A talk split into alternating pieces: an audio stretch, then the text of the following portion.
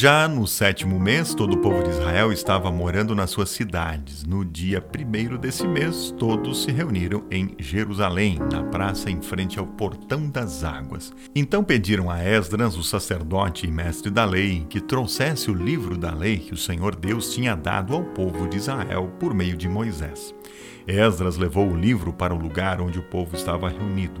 E ali na praça, em frente ao portão, Esdras leu a lei para o povo, desde o nascer do sol até o meio-dia. E todos ouviram com atenção. Neemias 8, 1 a 3. Neemias e Esdras eram os líderes do povo de Deus quando o povo voltou para sua própria terra após 70 anos de exílio. Deus enviou os dois para servir, mas de maneira muito diferente. Esdras era sacerdote e professor e se concentrou em reconstruir o templo e ajudar o povo a voltar aos caminhos de Deus, o Senhor. Neemias era o governador e trabalhou para reconstruir a cidade e protegê-la dos seus inimigos. Mas ambos sabiam onde realmente encontrar a força de que precisavam para mudar e crescer. Eles a procuraram na palavra de Deus. Então Esdras leu os primeiros cinco livros da Bíblia para o seu povo, para que eles pudessem ouvir e entender.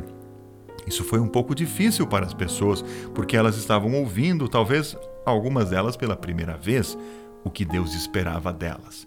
E eles podiam ver claramente o quão longe eles estavam da vontade de Deus. Por isso, começaram a chorar mas seus líderes lhes disseram para enxugar as lágrimas e, em vez de chorar, celebrar, porque a alegria do Senhor é a sua força. E também é para nós, não é?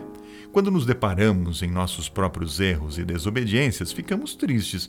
Sabemos o que estamos fazendo de errado, mas parece que não conseguimos parar. Pecamos e então nos sentimos culpados. E então nos esforçamos mais mas ainda pecamos e o ciclo se repete. Quem pode nos ajudar?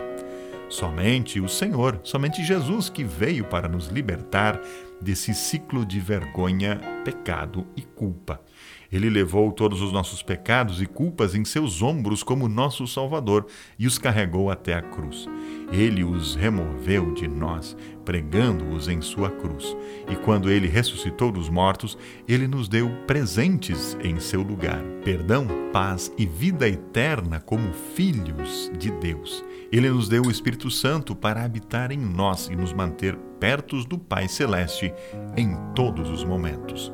Quem mais poderia fazer isso senão o próprio Deus?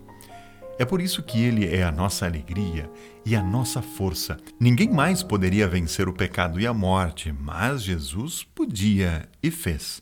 Agora, graças a Ele, nós também viveremos como filhos de Deus, perdoados, abençoados e amados para sempre.